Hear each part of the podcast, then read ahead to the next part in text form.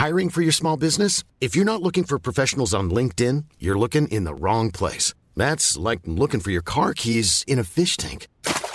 LinkedIn helps you hire professionals you can't find anywhere else, even those who aren't actively searching for a new job but might be open to the perfect role. In a given month, over 70% of LinkedIn users don't even visit other leading job sites. So start looking in the right place. With LinkedIn, you can hire professionals like a professional. Post your free job on linkedin.com slash people today.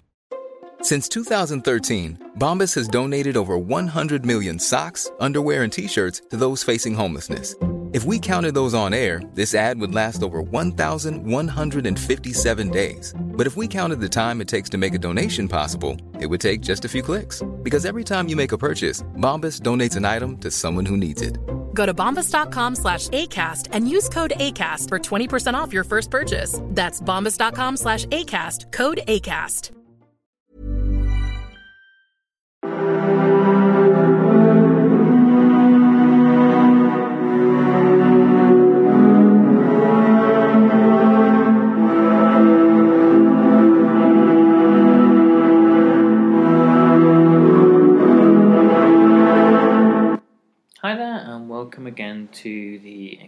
History podcast.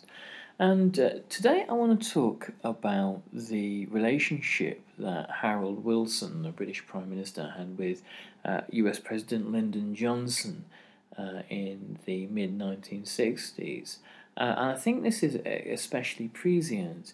Um, for listeners in the USA, um, there, there is a, something of an explanation to be had here because uh, listeners in the UK will be generally very familiar of a, a kind of a, a, fantasy notion that British governments, particularly British prime ministers, have, uh, referred to often as the special relationship.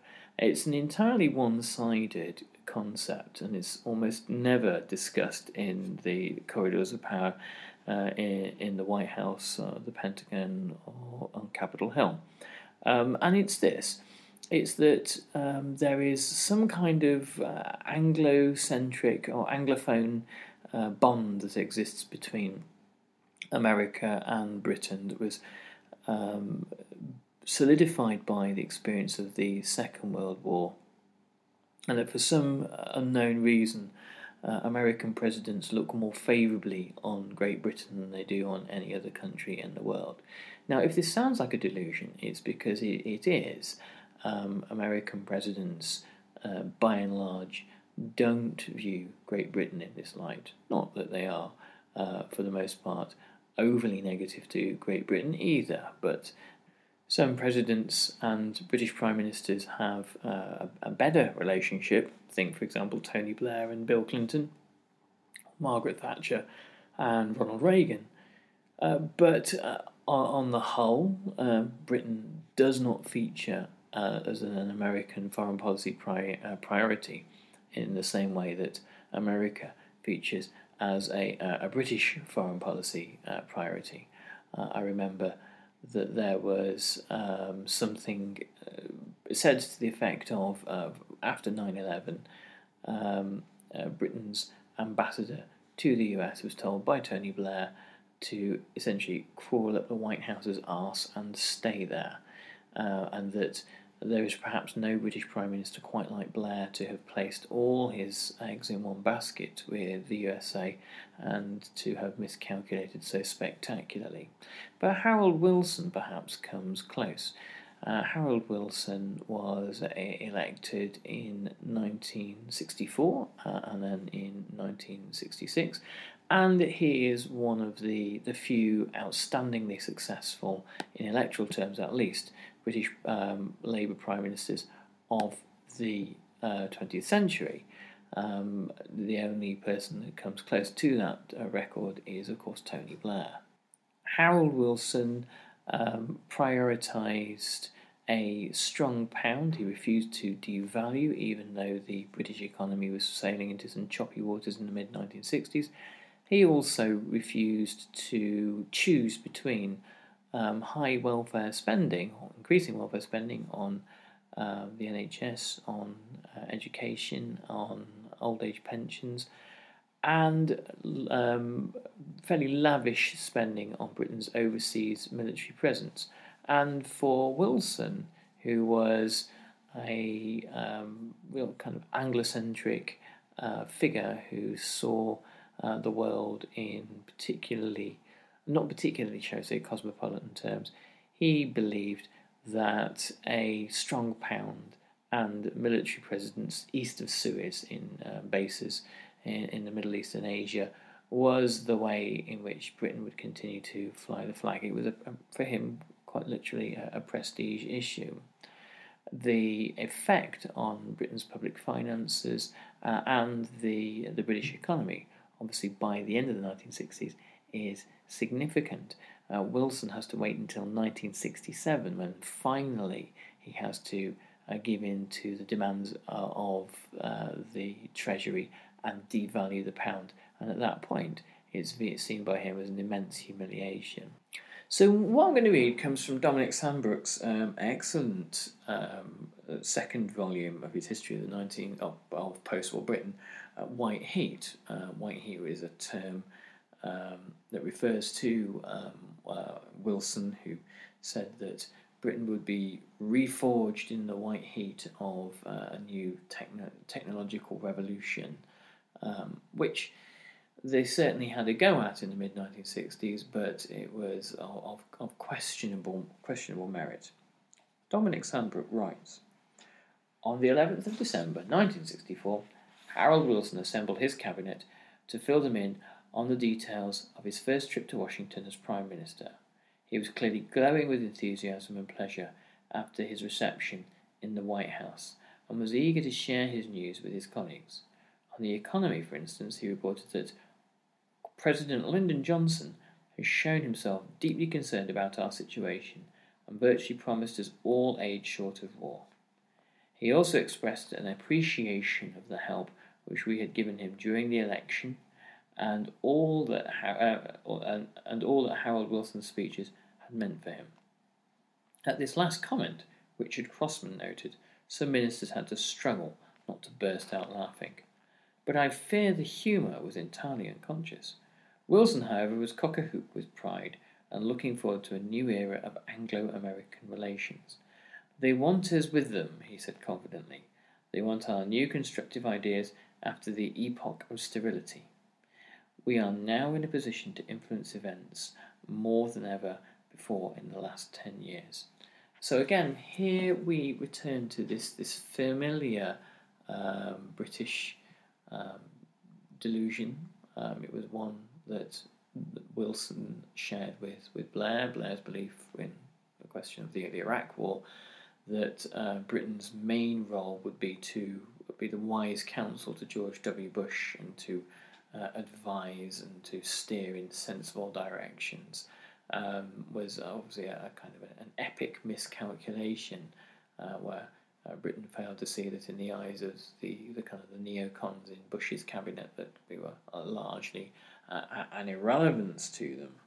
Margaret Thatcher also believed that she was um, the dominant part, the dominant player in the relationship with Reagan.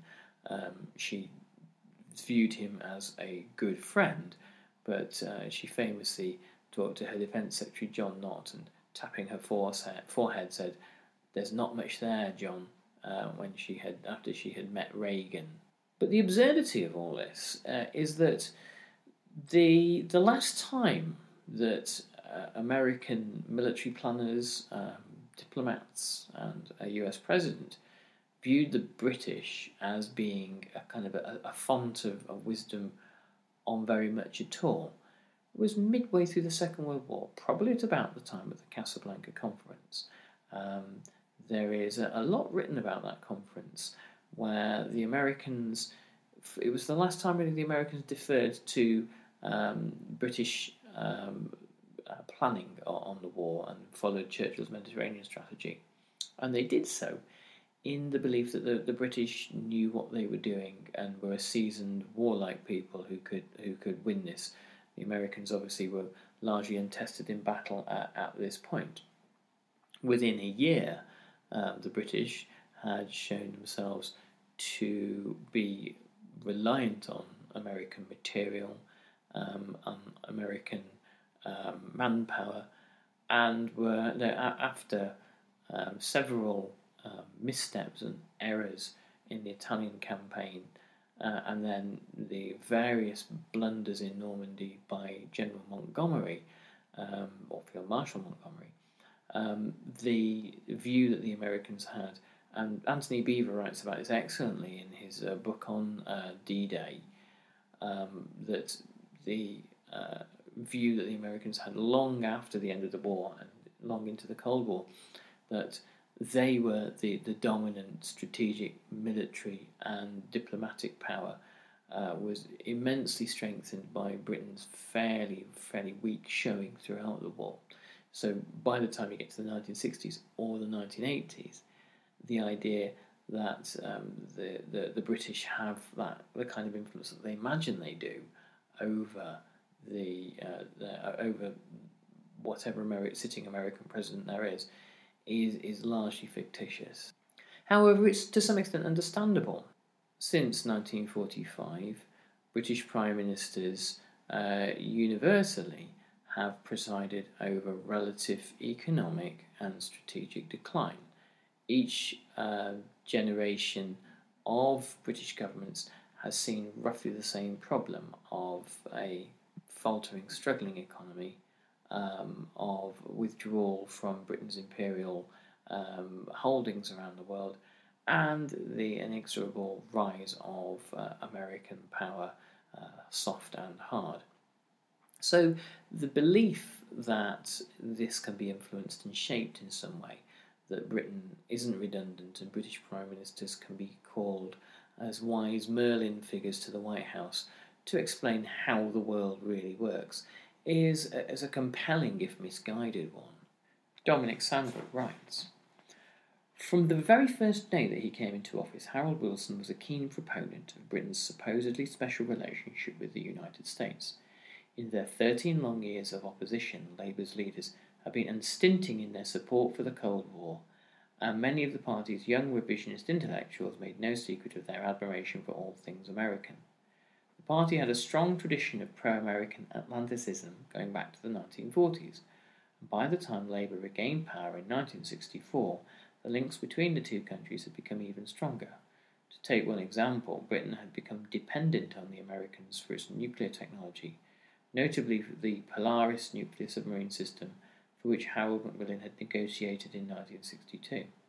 Instead of having its own independent deterrent, as had been promised in the 50s, Britain had ended up as a kind of nuclear client state, with American bombers stationed on its soil and Polaris submarines controlled from Washington drifting between, uh, beneath the waters of the Firth and the Clyde. The new government was well aware that, given Britain's dependence on the United States, they had to travel, tread carefully. Two months before the election, Patrick Gordon Walker, the Foreign Affairs spokesman, noted that we must base our policy on the alliance with the US.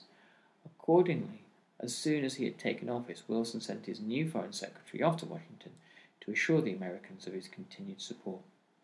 This first meeting passed off successfully, and in the months that followed, Wilson and Callaghan made sure they kept the Americans informed about their various financial maneuvers. During the sterling crisis of November 1964, Wilson sent two officials across the Atlantic to consult the Americans about increasing uh, the, about increasing bank rates.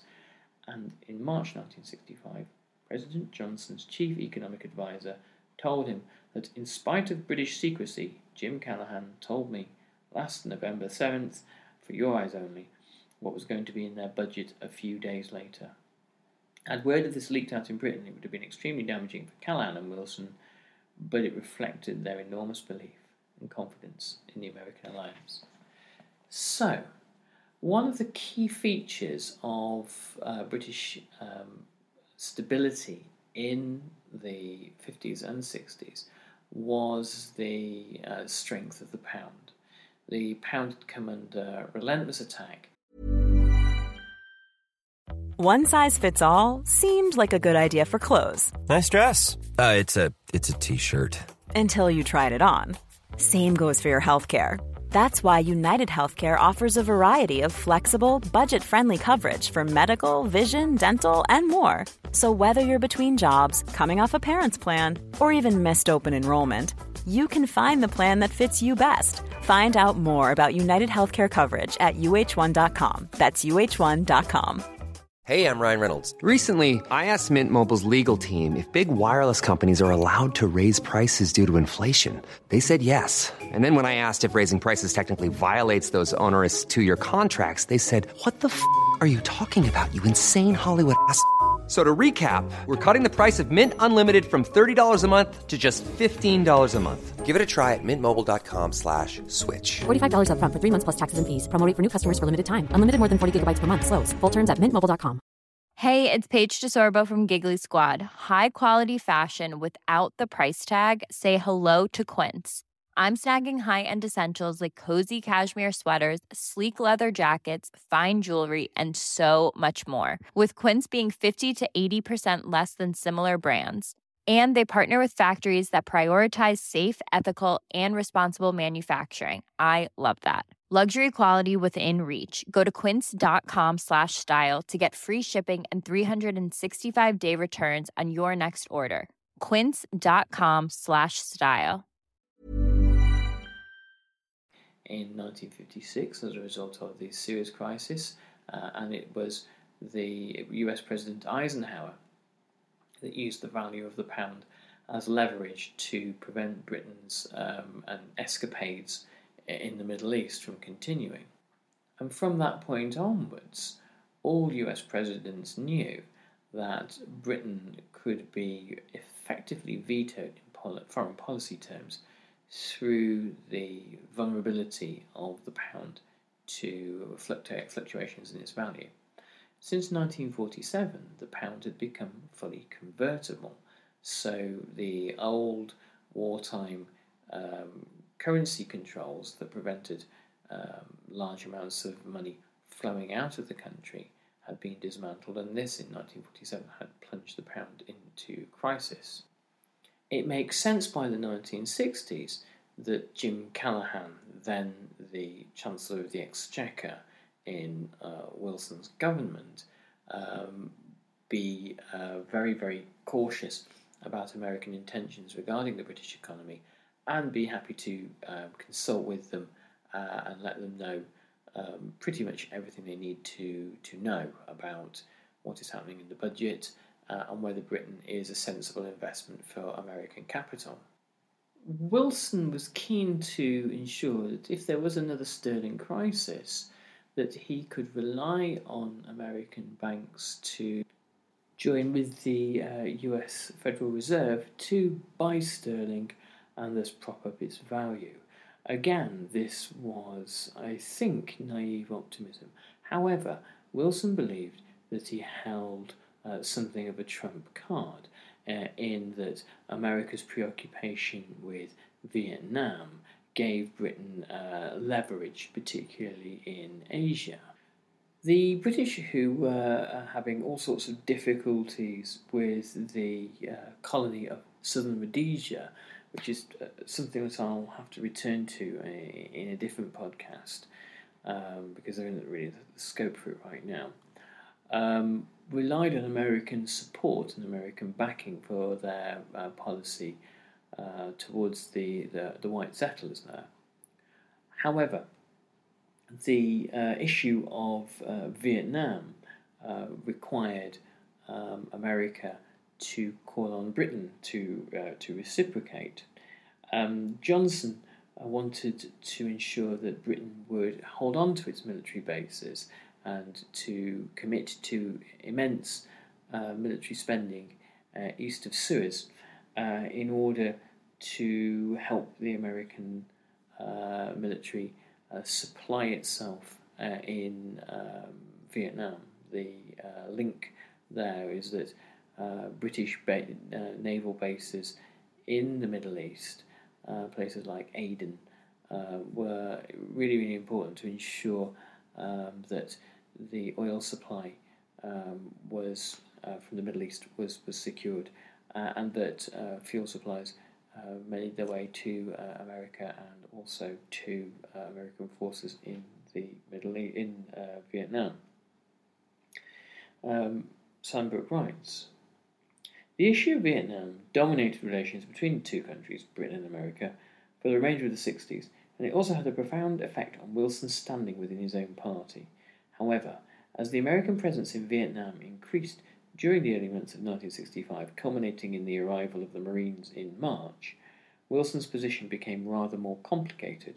Even at this early stage, some British diplomats were, uh, were already reporting that the cause was lost, and few officials approved of the Americans' heavy handed military strategy. British officials already had experience of fighting guerrillas in Southeast Asia. Between 1948 and 1960, they had successfully staved off, com- staved off a communist rebellion in Malaya, and in 1965, British forces were still engaged in the confrontation with Indonesia over the disputed Malaysian border in Borneo. Some historians even argue that Britain's involvement in Malaysia was a blessing in disguise, since it tied up troops and resources that might otherwise have been sent to Vietnam. Either way, by February 1965, Wilson was sufficiently alarmed by the escalation of American operations in Vietnam to stay up until 3:30 in the morning so that he could bring the president to suggest that he fly over to Washington and give him some advice. Once again, we come back to this uh, sense, uh, inflated sense um, that British prime ministers invariably have on the subject of advice. Johnson's reaction suggested how much he valued Wilson's counsel. I won't tell you how to run Malaysia, and you don't tell us how to run Vietnam, he shouted. If you want to help us some in Vietnam, send us some men and send us some folks to deal with these guerrillas. Now, if you don't feel like doing that, go on with your Malaysian problem. Well, the British didn't send troops to Vietnam, but they certainly did send advisors. The British had become uh, experts in jungle warfare not just as a result of the Second World War, but of course the Malaya insurgency uh, that ran from the late 1940s into the 1960s, um, the uh, British uh, SAS and the Gurkhas uh, and other uh, specialist fighting units um, had been very, very effective uh, against um, Chinese and Malay communists in the Malay jungles um, and had been brutal in their prosecution of guerrilla warfare, as these things uh, always are in counterinsurgency uh, operations. And some of this advice and expertise was sought after by uh, uh America. The um, thing that was most valuable, however, was the idea that the, the British might come in on the Vietnam War and present a kind of a united Western front in the, uh, the, the, struggle in, in, Vietnam. Now, earlier in this podcast, I made a comparison between um, Wilson and Tony Blair. Um, Tony Blair, after 9 11, um, committed to um, George W. Bush unequivocally uh, the um, uh, support of Great Britain, uh, diplomatic and, and military. Um, in a private conversation at Camp David, saying that um, Britain was there all the way um, without re- without recourse to even discussing it with uh, cabinet, uh, and made a uh, promise to Bush. Wilson had huge doubts about Vietnam, and he um, didn't express these in public, didn't break with um, his uh, really kind of sycophancy to um, Johnson but uh, the um, the war was immensely unpopular in Great Britain, um, and British um, uh, the British Labour Party uh, was largely uh, unsupportive of it, and that the possibility of a backbench mutiny was was there if Wilson committed to to Vietnam. Uh, on the 4th of March, 49 MPs put down a motion calling for the government to disavow American policy.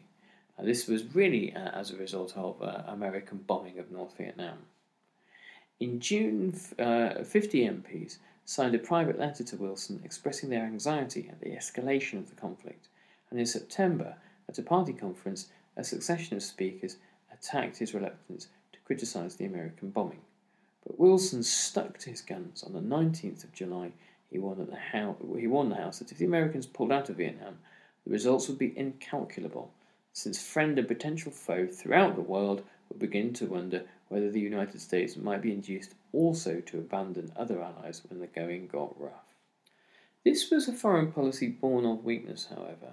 Um, the British needed the support of uh, America in their various uh, post colonial hotspots around the world in southern Africa, in, in Malaya, and, uh, and other such places. Um, and the weakness of the pound also meant that Britain always had to keep uh, America relatively happy.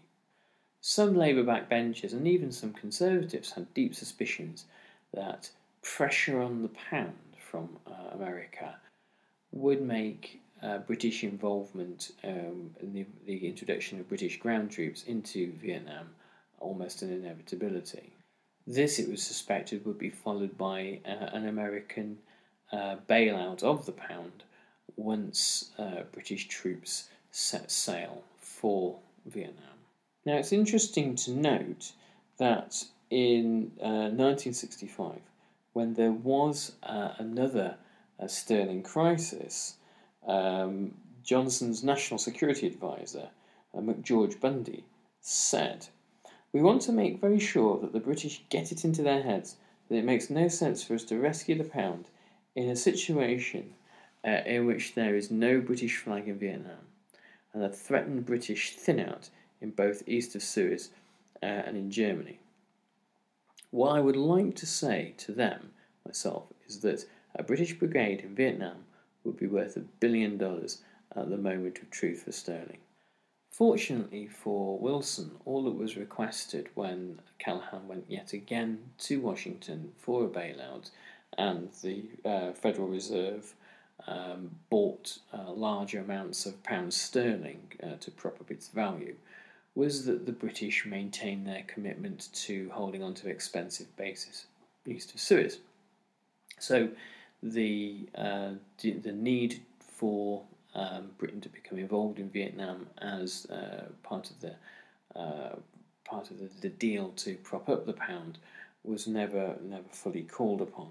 Um, the maintain, maintenance of bases east of Suez was a costly business in itself, especially at a time with uh, uh, Britain having an expanding uh, welfare state and uh, a problem of relative economic decline um, throughout uh, the post war era. It's also important to note that the bailout package from America in 1965 came with strict, stringent economic um, uh, conditions uh, attached, particularly uh, a tough wages policy of wage repression, building a, a low wage economy or preventing upward pressures from trade unions um, and the upward inflationary pressures. Um, and this meant that, in many ways, in the mid 1960s, um, British uh, economic policy, and therefore most other aspects of policy, were, was not necessarily being completely determined from Washington, but was heavily influenced from there. Anyway, I hope you find this useful and interesting, and I'll catch you on the next Explaining History podcast. Uh, do, if you can, support us on Patreon. It's um, a tiny, tiny trickle of ad revenue keeps this podcast going, um, and obviously the support of our uh, patrons here. So, thanks very much for your time, and I'll catch you on the next podcast. All the best. Bye bye. Selling a little or a lot? Shopify helps you do your thing however you cha-ching. Shopify is the global commerce platform that helps you sell at every stage of your business. From the launch your online shop stage to the first real life store stage, all the way to the did we just hit a million orders stage. Shopify is there to help you grow. Shopify helps you turn browsers into buyers with the internet's best converting checkout. 36% better on average compared to other leading commerce platforms because businesses that grow grow with Shopify. Get a $1 per month trial period at shopify.com/work. shopify.com/work. Hey, it's Paige DeSorbo from Giggly Squad. High quality fashion without the price tag. Say hello to Quince. I'm snagging high-end essentials like cozy cashmere sweaters, sleek leather jackets, fine jewelry, and so much more. With Quince being 50 to 80% less than similar brands. And they partner with factories that prioritize safe, ethical, and responsible manufacturing. I love that. Luxury quality within reach. Go to quince.com slash style to get free shipping and 365 day returns on your next order. Quince.com slash style.